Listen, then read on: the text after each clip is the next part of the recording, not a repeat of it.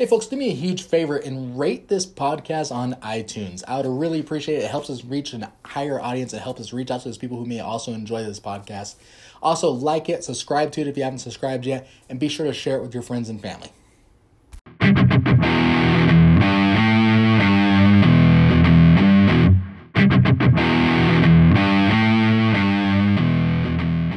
Hey folks, this is Disturbing the Peace podcast. I'm your host, Brent Hardy. As always, uh, Josh is not joining me today. Wow, I usually say, as always, Josh is joining me today. Instead, uh, Donn is joining me today. He's my new special guest for today because Josh is, um, actually, I don't know what he's doing. I asked him if he was available. He said no.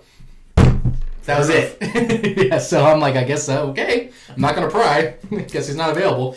Uh, Donn, tell us about yourself. What do you do? Um, why are you here? What are we hoping to, you know, like? Why am I here? Yes. I think that's our the universal question. That's a deep question, right, Right, there. exactly. We get deep on this Hold show. on, I've got to think about this. About as deep as a puddle, if we're being honest. right. Um, well, so I am currently a marriage and family therapy associate, working specifically with cops and first other first responders and their families, victims of PTSD, stuff like that. Um, but I used to be a police officer myself uh, back in Hayward. Uh, God, it seems like what 12 years ago now. Um, was a cop with Alameda County Sheriff's Department for about two years, then decided to jump over to the street in Hayward for about eight years. Uh, got injured, got a nice little parting gift on my shooting hand. Um, don't have any feeling in this portion of my hand, so Mhm. realized I wasn't going to be as effective of an officer. May I ask Uh, what happened? uh, it was a it was a DV call. The lady called and said that she had that, that she had a restraining order against her ex and that he Mhm. was at the house. Of course, when we Fairly there, common call, actually. very very yeah. common call. Yes. Finally, get there. We talk to the lady. She goes, "My my ex and I have been smoking crack all day." And we got into an argument, and now I want him gone. Here's the piece of paper, which is very disillusioning Yeah. in the, in the, oh, uh, yeah. grand scheme of things. But so we go inside the house. He's of course locked in. You know, the whole room, their whole house is completely blacked out. He's, but he's in that one of those little back half bathrooms, Mhm. and you can just hear him in there. You can hear him clicking on the lighter, for smoke, but actively smoking. Just getting his last hit in. Did, Yeah. you, did you know you guys were coming, or? Uh, uh, yeah, he did. Okay, he, so he was trying to get his because she hit. told him that we were coming, right? Yeah. So knock on the door. I said, "Police, come on out." He goes, "You can arrest me?" And I said, "Yep." And he said, "Then I'm not coming out." Which I was like, "Okay, that's fine. I enjoyed the I enjoy the occasional." Yeah, why not? Right, Keeps- just, keeps, you know. keeps it interesting. Right, sure, exactly. So open the door. I have my taser. Um, he's inside the one of these sliding glass uh, half shower type Mhm. things. So it's a real small room, no bigger than this right here. And uh, so I point the taser in. I'm like, "Come on out." He's standing in there like this, just staring at me. Just holding his pipe. Just and his hold, yeah, just hold it like- up like this, and I was like, "Oh, okay, that's fine." So fire the taser. The taser doesn't work, which you know. We train for, or we're supposed to train for, right? Right. So I just kind of toss it off to the side. I go in after him. He he tries to. So it's my, my my partner and I are there. He tries to come out past me, which is completely not going to happen. Mhm. But as he does, he knocks the door off the the shower.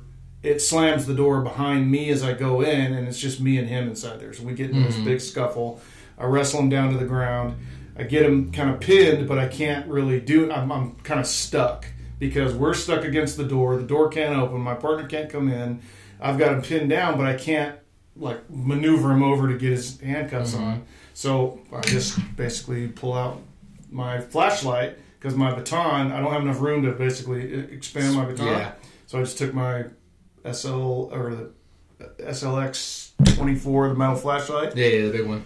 hit him as absolutely hard as I could right across his left shin, Mm-hmm. broke his shin, and broke my arm at the same time. Oh wow. It popped the humerus bulb off of my off the end of my arm here, and it just tore up all the the, the nerves inside there. So was- Wow. He ended up kind of. I mean, I don't want to say he had the last laugh, but Well, I, I mean, I dove on top of him and I just kind of pinned him, tried to keep him from biting me and hitting me and stuff like that.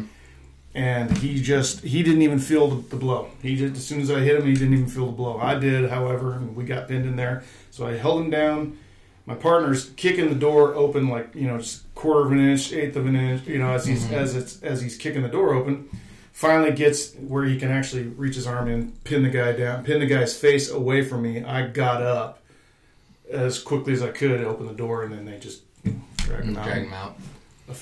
It's almost like a worst case scenario when you get pinned off from your your partners and basically you're solo. You know, Well, like, you- you- I realized because he tried to kick me in the balls, basically, and, Yeah. and I was like, okay, this this can't happen. I got to Mm-hmm. do something. And then as soon as my arm broke, I was like, I pulled it in like a chicken wing and just laid down on top of him, and I said, hey man, I'm hurt. I don't know what what happened, but and so he just we just I stayed there and kept you know because he was screaming for bloody murder Mhm. as I'm and I'm not really doing anything, but he believes that he's being you know taken advantage of, I guess. And but this is while he's actually you know, still smoking. Yeah, exactly. like he never stops trying to smoke his pipe. right, yeah, yeah. Tweaker logic, I guess. That reminds me, I had I was a school resource officer for half a minute, and um, I had the school that was just all special needs. You know, like every kid out Sure. there who had been expelled, or they just not functioning in regular public school for whatever reason, right? Right, right. Some were on the spectrum, some had other issues. You know, just they all had something going on. Well, as one kid walks off, and he's a little kid. You know, he doesn't come up to my belly button, right? So he's just he walks off campus. I'm following him. I was like, hey man, you know, you come back to school. Blah blah. He picks up a rock and throws it at me. So I dodged the first rock, and then I have my body camera rolling, and then the second rock, you see he throws it, and you see it hit me, and you hear me go, "Ow, mother!" And then you see me running on the camera because you're watching body camera footage, so you see me running. Sure, sure. So it's all just shaky and blurry as I'm running up to this kid, and he turns around, he starts running, and the last thing you see before the camera really goes black is this look of fear as the kid looks back at me, and he's right eye level with the camera because I had him like mid riff, you know. Sure. And you just see this, and then I grab him and you know I take him down. Well, the captain's reviewing videos, and he comes across this one, and he puts it on his phone so he can go around the admin and say, "Hey, you having a bad day today?" Here, look what Deputy Hardy's doing. You know, like- and so because he thought it was just hilarious, you know, you see me get hit by a rock, and then see me chasing this kid down and stuff, and he's like, "Look, you having a bad day here." Here's Deputy Hardy's day. Nice. It became a meme. Yes, pretty much. I became a laughing, well, not necessarily a bad thing to be laughed at at the department all the time. Sometimes it's good tension. Hey, you're. This is coming from a guy whose patrol car got hit by a train. Oh, so, yeah. yeah. Well. This has come from a guy who backed into a tree once only once. with the ride along, which made it worse. yeah, Stupid tree was right in my blind spot. I know, right? Yeah, it happens. Um, okay, so going back to your job and what you do and stuff like that. Now, I, I gotta admit, I never met you before today. And so when we actually were in- introduced by a mutual friend, and so I immediately started thinking, okay, the shirt, the tie, the glasses, clean shaven, you know, like any other therapist you would imagine, you know, your. Hollywood therapist Patches stuff on the sleeves. patches on the sleeve, whatever. And you show up with your plaid, your beard. Uh, you have a similar haircut to what I got going on. Right. Uh, I mean, you look like almost like a motorcycle gang guy. You know, like I don't know. I don't know how to describe it. But I'm say- not saying that as a bad thing. I'm saying that that's cool. Like if I was going to go see a therapist, I'd much rather see someone who looks like part of the same world I live in Sure. versus somebody who's like, wow, this guy's probably never had a bad relationship in his life or he's Right. never struggled with anything I get it. you know? And so and i think we're going to dive into that a little bit today because the topic we decided because when, when we got introduced you sent me a big list of things i would love to talk about. And the first one on your list was depression. Now i wasn't being lazy when i said let's talk about depression. You know i actually read through the whole list. You know it just happened to be the first one on the list. But i decided to choose depression because uh, with covid-19 uh, politics the news can't seem to put out anything positive or at least it didn't before january 20th Sure. uh, so, um, uh, but it just depression's been making just a huge part of what we do, and, and just working in law enforcement, I've seen I don't know how many suicides last year, Right. uh, how many people that are just struggling from all walks of life, different ages, different backgrounds, different whatever. There are people who seem like they had everything going for them, would suddenly uh, and go and commit suicide and stuff like that. So depression's something that's been a part of my life, not just seeing it as an outsider, seeing it affect other people's lives, but it's also been a part of like I've dealt with it Right. at times in my life. And so I really want to talk about that um, and people struggling. But first of all, what are the different types of depression that people are dealing with, do you think? Well, depression can kind of come across in a number of different ways. If you look at the way kids deal with depression, they basically there a lot of it comes out in the, in the shape of anger, right? Like especially especially boys, right? They you know uh, girls may may necessarily like become a little bit more withdrawn, and and boys do the same thing. They become Yeah. withdrawn as well, but they have a tendency to manifest it a little bit more in anger, lashing out and stuff like that. So when you see, you know, you hear parents, especially as a as a therapist, parents coming in saying my my kid's really being you know unruly and stuff like that it's entirely possible that it could be depression, but because we only we, we associate anger with you know a little bit more like uh, oppositional defiant disorder or stuff like that. Mm-hmm. It's it does you don't think depression right off the bat, but it can come as far as adults go, and especially with cops, it can come out in a lot of different ways. Especially uh, depression, the, the root of depression comes in with the with the uh, the that sense of helplessness and hopelessness, right? That, Yeah. This idea like, well, I don't have any other options, so I'm just gonna I'm just gonna go with whatever needs to come out, right? Mhm. That's why cops are you know drinking their asses off, taking prescription drugs, doing you know smoking weed. Uh, getting themselves in trouble, doing risky behaviors, right? It's, and that's their version of feeling something other than the fact just feeling like shit with depression, right? Yeah. So it'll come out in a in you know it'll come out as as treating your family terrible or or you know withdrawing from your friends or drinking too much or you know there's a bunch of different ways that depression can actually manifest. Yeah, it's my experience that it will manifest in a lot. I mean, especially going back to teenage boys. Uh, I was reading the study years ago, well, not years ago, but a few years ago. I was doing when I was doing the school resource thing. Um, I had to go through all these trainings and stuff. And one thing they did is they did a study with teenagers, and they would put like a face in front of them, like a picture of somebody's face, and they say, "Okay, describe that emotion.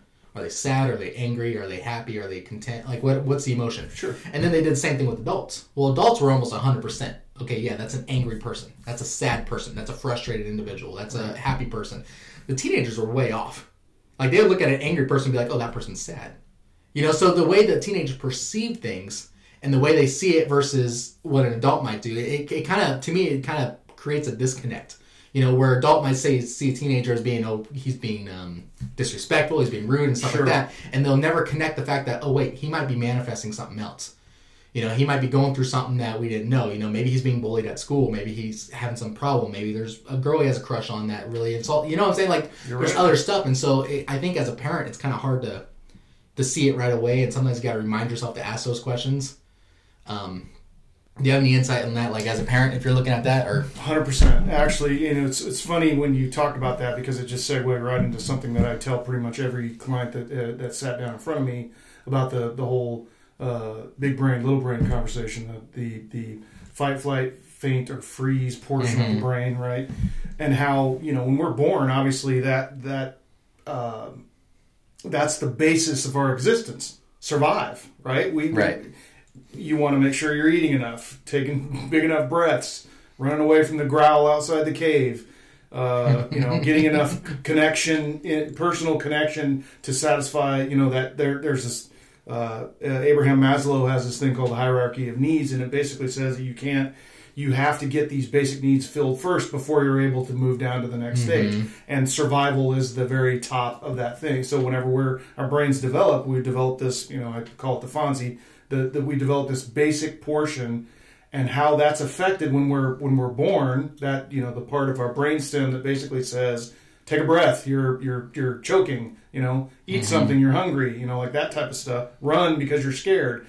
We develop that based on our childhood and all the stuff that comes into it you know whether our parents are shitty to us or where whether somebody beats us neglects us does stuff like that. It, it affects that basic core but then as we develop we begin to develop the the bigger parts of our brain you know, being able to do poetry and music and logic and different things like that up until you're supposedly you're 25, right? right? Well, what happens is when this is fired, when you're getting into a fight with your significant other, or you're getting into a fight with your kid, this is the only thing that's working, right? Mm-hmm. And so you're up. So if you're upset and you're tr- you you can't necessarily read the signs. Uh, or you know, put yourself in that position to be able to look at your kid and go, "Oh, this may be something that doesn't have anything to do with me." Right? Kids, they react uh, you know, they they have a tendency as they're kind of learning about themselves to be very selfish. And, and I say that I don't say that in a bad way. I say that as just a statement of fact. You they're they're trying to learn about who they are. So they, everything they try to express comes through through them and them figuring out their their emotions. So if they seem disrespectful, it's probably because they felt disrespected, right? And so they they basically lash out in the ways that they, they project the stuff that they actually want. And being able to listen to them is probably the, the, the biggest uh, and most difficult thing to do, especially when the parent's upset, because they're only using this portion of their brain. Well, if you've ever seen a couple get into an argument, they, they they say you know he was being unruly, she was being unruly, or whatever, and then they go back and forth and realize well they were you know you were only using these portions of your brain. You go into a therapy session and you get all the good ideas and all the good plans and all that kind of mm-hmm. stuff, and you take it in, and then all of a sudden the first time the argument starts, this is the only thing that's working. This turns on, this shuts off, and then it goes, okay, we're just trying to survive, right? We're just you, these fights get really ugly and mean and nasty and all this kind of stuff, but it's just what we've learned at, on how to survive. Even if dysfunctional or functional, we it's tucked in there, and so we get into this we get into this cycle, and it goes right into to, to that cycle, and all this stuff gets forgotten, and then whenever we calm back down, we sit there and go. God, I can't believe that I did that. Why did I do these mm-hmm. things? And it's because this brain, this portion of your brain, the higher functions, is scrutinizing this portion of your brain for surviving, and that doesn't make any sense. Does that? Does, do you understand what I'm saying? I understand probably better than you would understand. Let's take a break really quick and we'll pick up right there with that. Absolutely.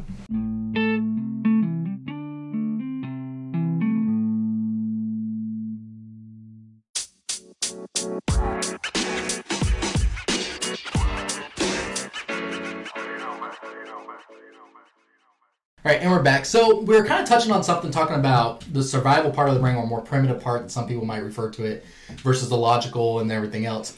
Uh, I actually heard this phrase before. People call it survival mode. You know, m- my wife's actually touched on this before. She's like, sometimes I just feel like survival mode. Like you can you can go to somebody, and these are people you can go to and be like, hey, do you mind cleaning up after yourself? And they immediately want to defend themselves. I didn't make that mess. I didn't do this. I didn't do that. I'm like, okay, fine, but the mess still needs to get cleaned up. Right. You know, it doesn't change the fact that I'm not asking you who did it. I'm not asking you who made this mistake. I'm not asking you, could you clean this up for me because I'm doing something else. You know, but they immediately go very defensive. Um, do you think when you're looking at survival mode and that kind of stuff, you talked about, you know, maybe it's the way you were raised or something like that, where it kind of triggers that portion of you to get very defensive. Um, is finding the source, like, is that key to depression? Is that key to um, being defensive? Like, figuring out why it happens or why you feel this Why we way? get into those same cycles? Yeah. Well, we so the the thing that people don't necessarily think about is the fact that they have all of these different signs that that appear as they approach the cycle, right? These things that go, uh oh, here we go again, right? So it automatically says, by the time I get to here, whatever this arbitrary sign is, in our subconscious, we basically just go, when we get to here, then that's when we're going to put our guard up and the usual stuff is going to happen. Mm-hmm. So it's, it's, do I recommend that you find out what the source of that depression is? Absolutely. But that's a longer process. What, what it's about is recognizing the signs and taking that exit before you get there because ultimately I, I kind of liken it to, to SWAT training, right? You're doing all this training so that when the shit goes down, you just you kick right into gear, right? Mm-hmm. Well, ultimately, what that's that's the the idea is this fight, flight, faint, or freeze portion of your brain. If you can recognize the signs that get you close to that, you can you can say, okay, when this happens, I'm going to walk away right I'm, I'm gonna i'm gonna withdraw from this situation because i know that going down this normal path this is what happens right so it's it's recognizing the basest uh, reaction and and sort of training yourself to, to do that so that you just don't go into that same cycle right? You say okay instead of normally we'd we'd you know come home from you know like if you're talking about a couple or something like that normally we'd come home from work and when we got there we we just immediately start arguing. Well if you change up how you're going to do that in a way where you recognize these first couple of steps and what what needs to happen at this critical point rather than going oh by the time we get all the way to the house we're automatically fighting if you if you are able to divert yourself to a spot where uh, you're like if you're telling your significant other hey when this happens, I'm gonna I'm gonna go withdraw. It doesn't mean that I don't care about you. It doesn't mean that I mm-hmm. don't, you know, like you create this idea that this means I'm not running away from us. I'm I'm moving from the situation so as it doesn't follow that same. Yeah, I've seen that before with couples and stuff where someone's like, "Okay, I'm going for a drive," you know, and the other one immediately goes into survival mode. If you leave, we're we're you Right. know, if you leave, we're done, we're over. And so the husband or the wife would reassure them and be like, "No, hold on, I'm coming back. You know, I'm frustrated. I'm angry. I'm this. I just need to go decompress for a little bit. I'm coming back. I will Right. be back within an hour. I'm just going to go for you know just that reassurance to kind of let the survival mode know, hey, no, you know that that's not where we're at. We're not being this elevator right now. I'm doing this, and I will be coming back. I love you very much.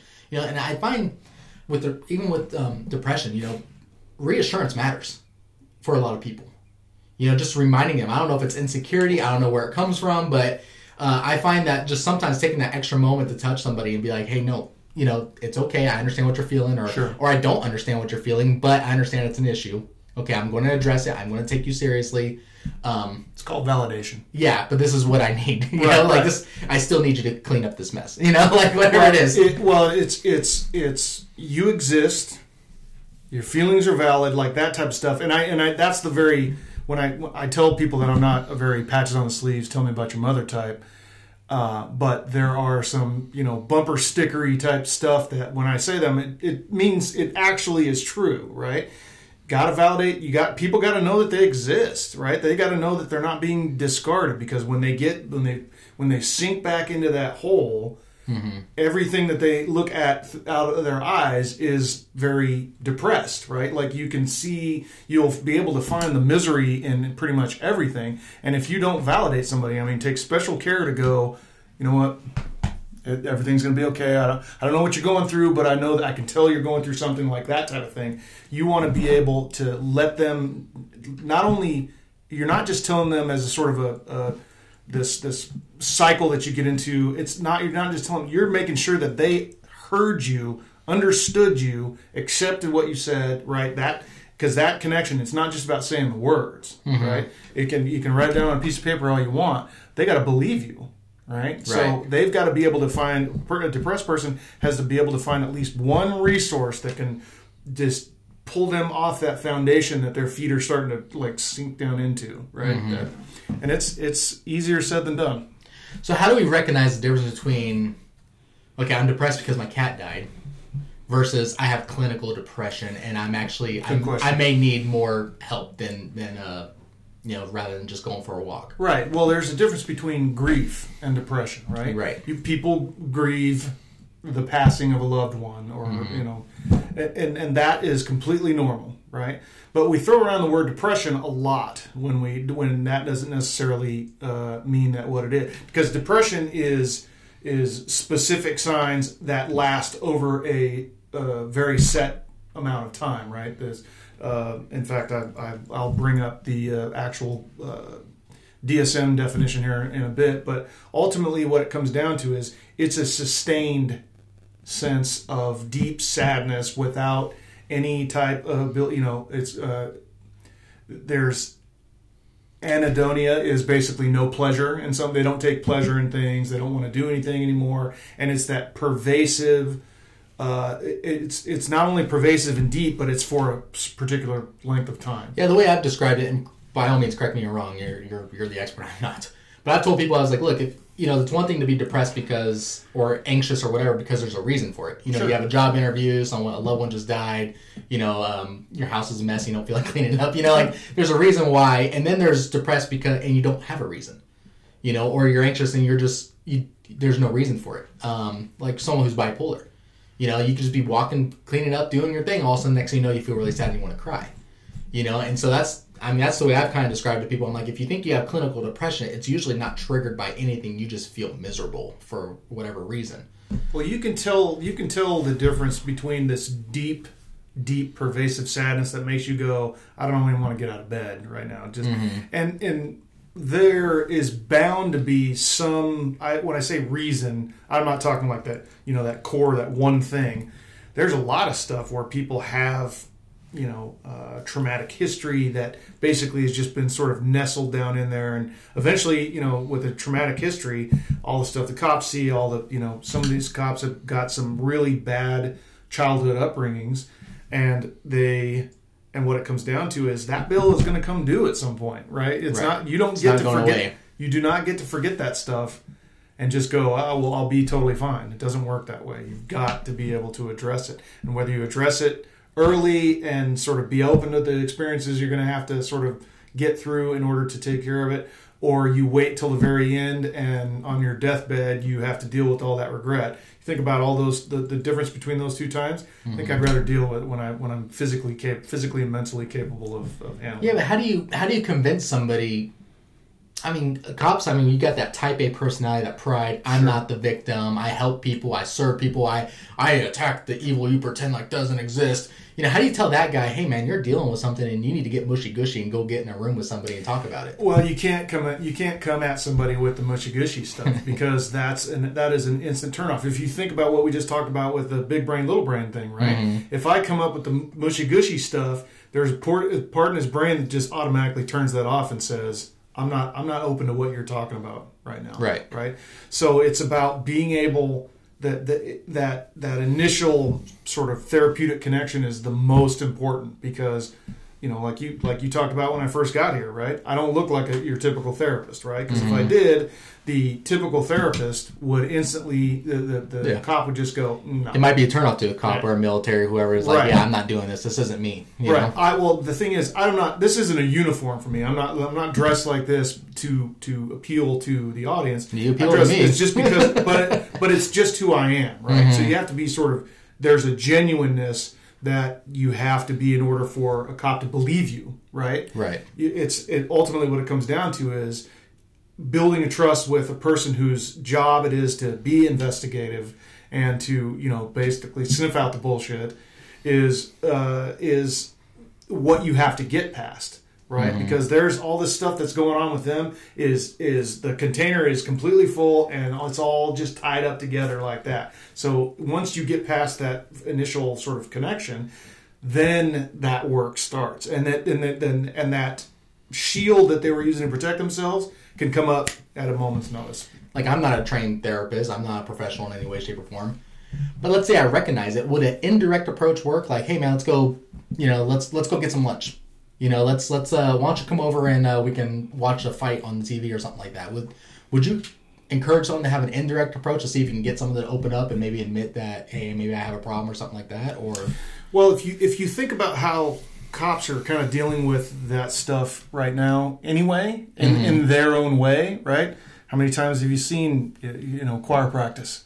Right? Right. people they get together and they they when you when you hear cops tell stories about the things that actually happen, you realize that um, those stories is it's their version of therapy, right? They it sounds like they're bragging, but in, in fact they want somebody else to go, "Holy crap, that happened to you!" You know, like that. They they want to feel that sort of kinship that somebody understands that that somebody's as shocked by the thing that they saw as as they were, right?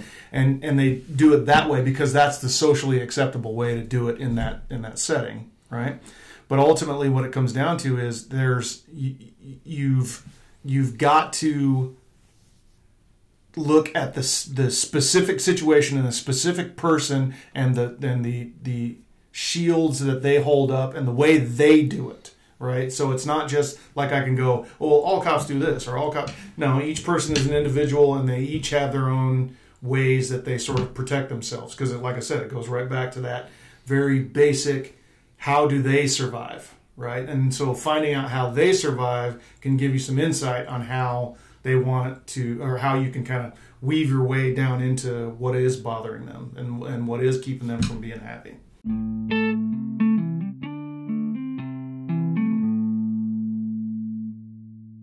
Hey folks, a lot of families are fleeing California and just starting new lives for themselves. And my friends Brian and Kim did that a couple years ago and they started a new business. I want you guys to check out Grandma's Pantry Pocatello.com. That's Grandma's Pantry Pocatello.com.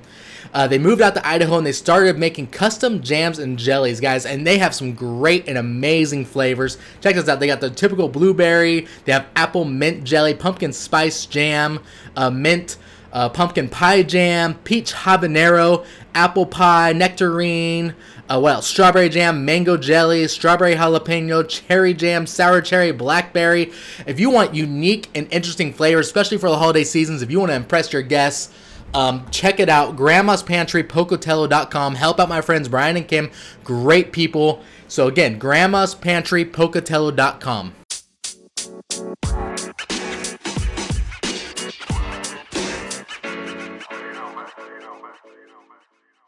So, I think one of the hard things to do, because as you kind of touched on, everybody's a little different, and everybody kind of deals with their thing differently.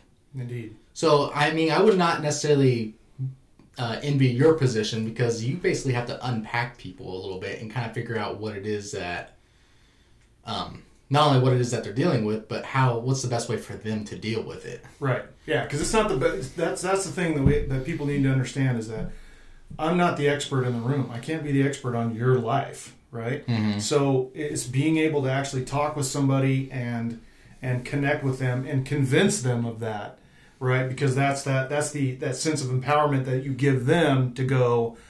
I definitely want to help you. I want you to know that I want you to help, I want to help you. However, the only way that I can help you is if you become the expert in the room and and and, and provide me with that, you know, and basically be as cooperative as possible and sort of I say submit to the process because it's it's you know a lot of questions and a lot of feelings and a lot and so the other part of it too is that when I was when I was doing police work before I specialized in the whole anti-terrorism thing and and, mm-hmm. and something that I use in the therapeutic setting constantly is the whole advanced interview and interrogation thing where you know I read people top to bottom their body language their facial expressions for whenever they're telling a lie so being able to actually sit Well, that makes me more comfortable in the room with you.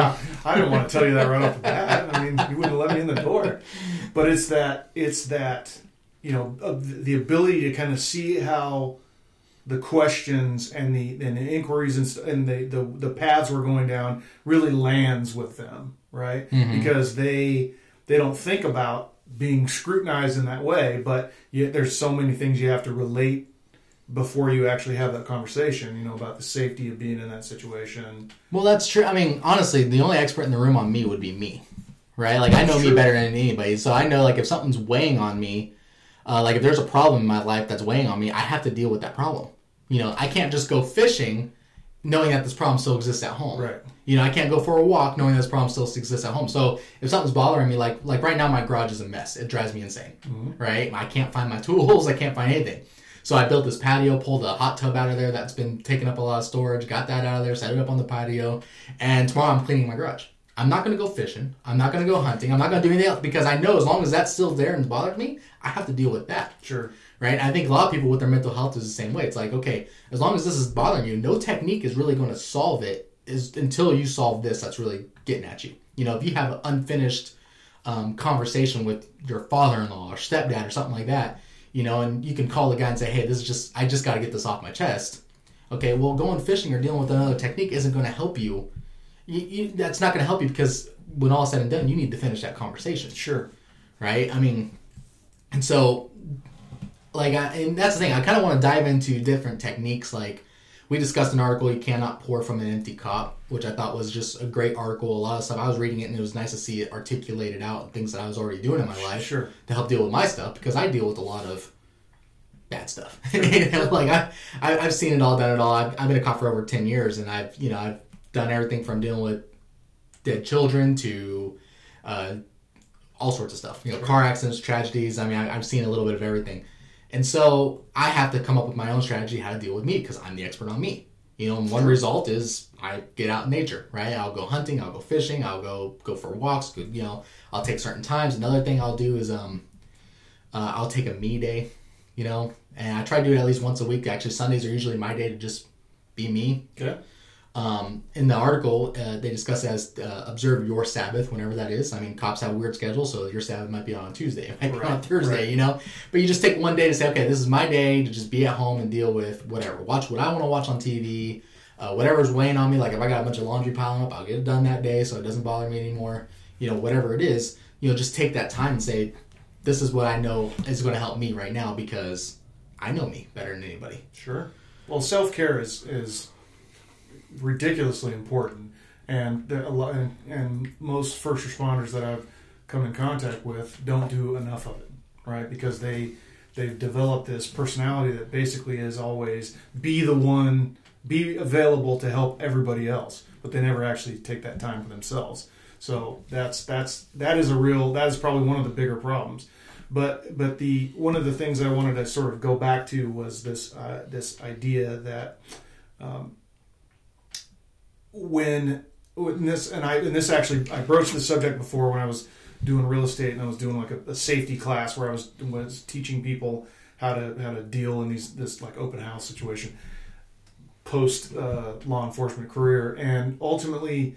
What I had to do is I had to tell them that, and this is something that I would tell every person within the sound of my voice there's two of the most important things that need to happen in order for you to actually uh, be able to move towards taking care of your mental health if, if that's an issue. First one is um, recognizing that it's occurring, like recognizing that something is happening, right? You don't have to completely understand it, but you do have to acknowledge that something is occurring that needs to be addressed, Mm-hmm. right? And then the second thing is you have to give yourself permission to actually act, like to, to actually take steps towards your own benefit, be selfish, as it were. Yeah, right? invest in your mental health. That's right, right. Because ultimately, and I, and I, I compared it to the, the folks that you know that are in a situation where they where you know they're walking down the street, they see somebody coming towards them, they can look at them and they can tell like the person is going to do some bad thing to them, like rob them or whatever, Mhm. for, for an example, right? So it's that idea where they they go, they kind of recognize what's happening, and then be able to actually act. Because a lot of times people will just go, ah, that's not happening. Ah, Mhm. that couldn't happen. Ah, that happened. And up to the point where the person is literally grabbing their purse away from them. There's they're like, this can't be happening, right? They're, they're Still all in denial, the whole yeah. time, right? Right. And it's not until afterwards where they go, my God, I saw that coming a mile away, and yet I didn't do anything about it, right? Mhm. It's that, but it's that idea that first responders believe that they can withstand anything, which is, you know, that's a, that's a great mentality to have up until that insidious, you know, poor mental health starts to basically eat you from the inside out because you're not dealing because you're it. not dealing. Yeah, and going that I mean, I use that word invest, right? You, recognizing it is one thing, and then investing in it. I, I take this example of, uh, for example, I can get on Amazon right now, find some Egyptian cotton sheets for my king size bed, and I can spend 400 bucks on a set of sheets. Okay. Right, 400 bucks on a set of sheets. Okay, there's no way I'm going to spend 400 bucks on a set of sheets. No way. I'll go to Walmart. And I'll get the 40 dollar set. Right? It's just not that important to me. Okay, but if I go to a gun shop and find a Glock 45 for 400 bucks, I'm like, that's a great deal. Right. I'll drop 400 bucks right now for that, right? Right. To add it to guns I already have, you know, like whatever, because that's a great deal. However, the set of sheets are probably going to help me sleep well, which is going to help my mental health a lot better than having another gun in my safe, Good point. right? So, like, what am I investing in? You know, am I investing in something just so I can say I have it? Versus, it, or am I dropping money that's actually going to help me, you know, or am I actually going to invest in something that's really going to help me in the long run? Because, I mean, correct me if I'm wrong again, um, psychologists, therapists, psychiatrists, I, it's my understanding that when someone comes to you with a problem, one of the first questions that may come up is, How are you sleeping? Absolutely. Yeah. Well, you have to take care of your Yeah. basic needs. Know, a Eating, lot of sleeping, exercise, Yeah. drinking water. a lot of uh, mental health issues with depression, anxiety, and a lot of other stuff people may go through. Kind of, a lot of it can stem from just not sleeping right. Absolutely, hundred percent You know. correct. Yep. So it kind of goes back to you know investing in your mental health, and part of that might be hey, drop the money on a good bed and a nice set of sheets and a good pillow. I have a MyPillow. I actually surprisingly like it. you know that Mike Lindell and my, the MyPillow guy. Yeah, yeah. I bought one on a whim, thinking this is stupid, and I feel a pillow. I'm like, I don't like this at all. And then I lay my head on it, and I'm like, holy crap! I, I've had this pillow for six months. I never woke up with a sore neck. Never had an issue. Never. You're making a strong case. For I know. Sorry, Mike. If you want to sponsor the show, right. By all Exactly, means. Exactly.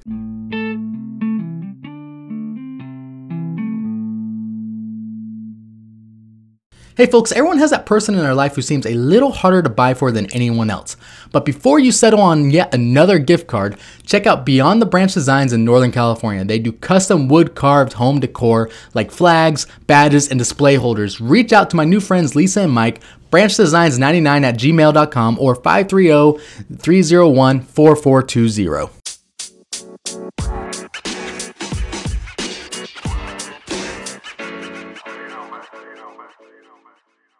So I want to touch. We, we kind of touched on this a little bit, but how do you? Actually, no, we did touch on that a lot. I was going to say, how do you recognize when someone else is going with, through it? Um, let's discuss techniques. Like, okay, so if we got somebody who's watching this right now who says, "Okay, I don't feel good. I don't feel right."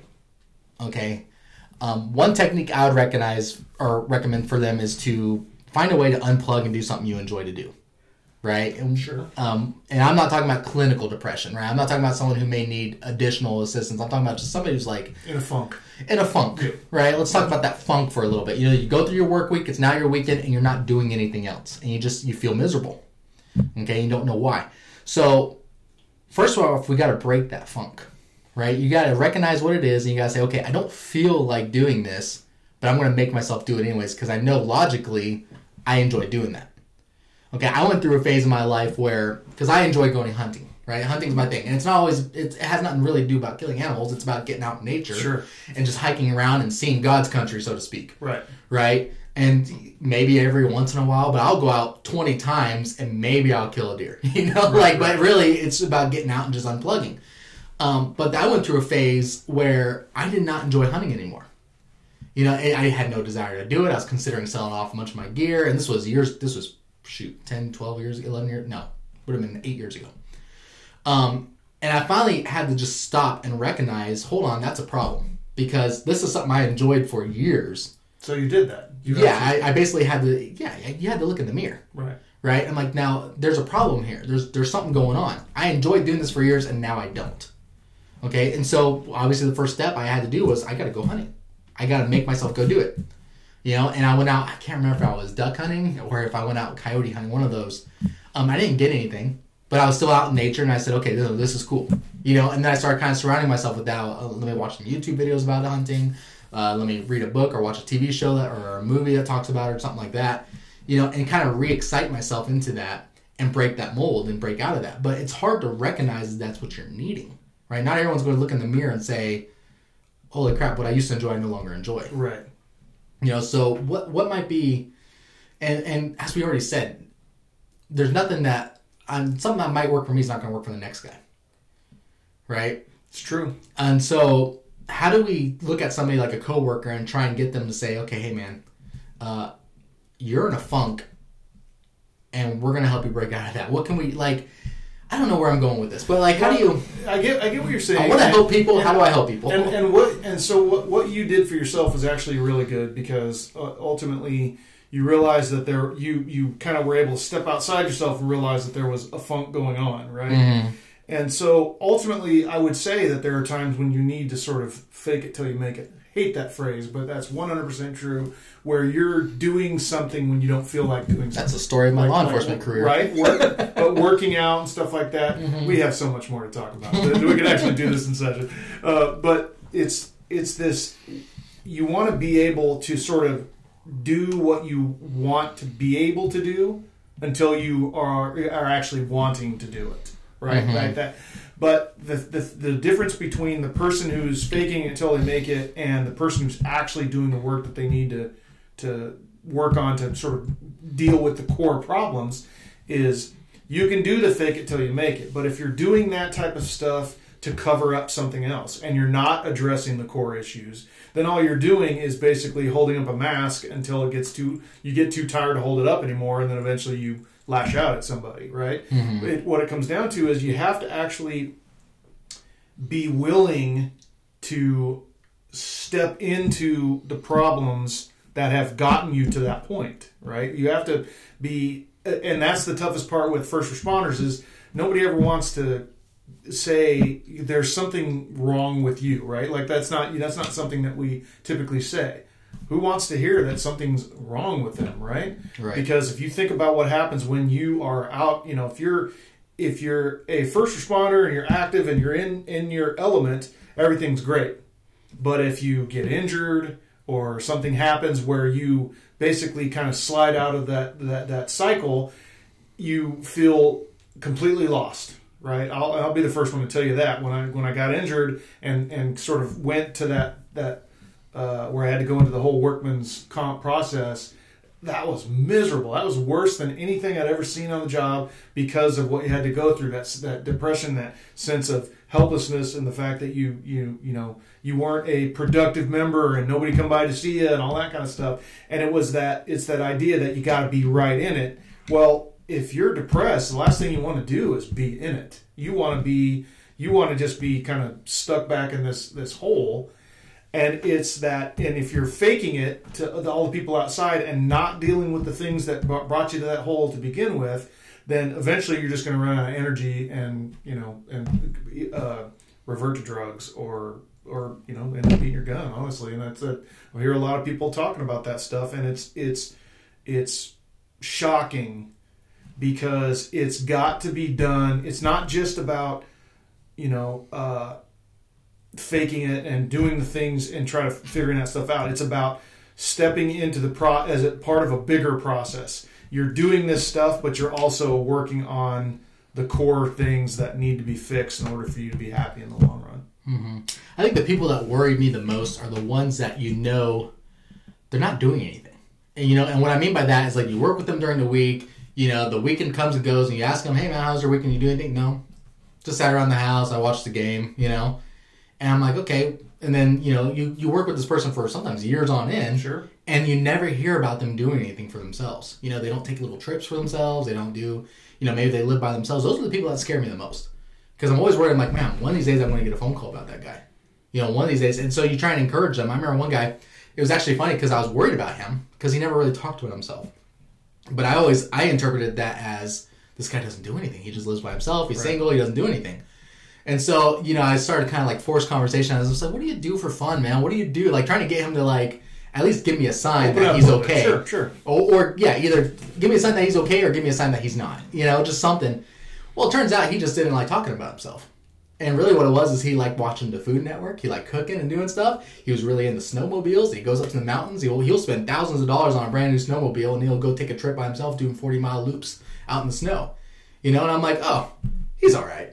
You know, right. But, well we compare we compare our insides to other people's outsides right? Mm-hmm. but the, the simple fact is most people don't don't know what's going on inside somebody. They can only go oh he looks fine. He's got a smile on his face. He does all this stuff. But he doesn't know that there's some personal hell that that person's going through right? So Mm-hmm. so how many people do we walk by on a daily basis that are one one compliment or insult away from jumping off a bridge right there's there's probably quite a few people but it's because we we basically go well i know how i'm feeling right now and what i feel looks like this person right here and mm-hmm. that's like that's inaccurate a lot Yeah, you reminded me. I think the first time I became very aware of how you interact and what you say to people I was actually in high school and I got called. I got summoned to the elementary school for a meeting. My mom and I, and I had no idea what this was about. I'm like, what the heck? I'm in trouble for something. What did I do? right we're automatically scared that you're in trouble though. Yeah, and it turns out what happened it was a, was an event that I didn't even remember happening.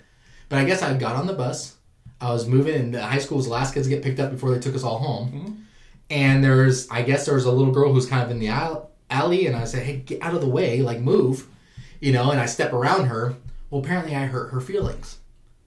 Okay, because the big cool high school kid that she was looking up to uh, had some sort of negative interaction with her, and I hurt her feelings. So now here we are, a month later. Mom's concerned because she's seeing notes at home saying, you know, I want to hurt myself, I want to do this, I want to do that, blah blah. blah. And this little girl cited this incident with me as like when started when she like was upset. Now I don't know if that's true. I was looking at the notes thinking, I'm like, I think she has something else going on here. you know, like right. I don't think this was all me. But that's what started this whole meeting. And so now taking the story set aside, I was like, well, I guess I do got to think about the way I talk to people because you, you're right. You don't know what they're going through. 100%. You know, you can have that guy who's at home fighting with his wife, dealing with a, a rowdy teenager who's getting into drugs and all this stuff, and then you tease him at work because that's what cops do, right? It's it's constantly a pissing contest. yep You know, you tease him at work and make fun of him and have no idea that work was his sanctuary from his hell. And now you're making work miserable for him too. So then he goes to work and he's miserable because guys are clowning on him. And then he goes home and he's miserable because he's dealing with all his other stuff and he has nothing else. 100% true Right? absolutely true So, all right, folks. Um, Donn, do you have any contact information or anything you'd like to share with anybody? If, if Uh, sure. I can actually be. you don't reached- have to. well, no, I- so I can be reached um, at 925-446-5724. That's my that's my work phone number, and then I can also be reached at therapywithdon at gmail.com. Okay, so if you're in the Northern California area and you feel like Donn might be the guy that you can talk to, what happened to my screen? Well, Ruh-roh. uh It was oh. just on like a second ago.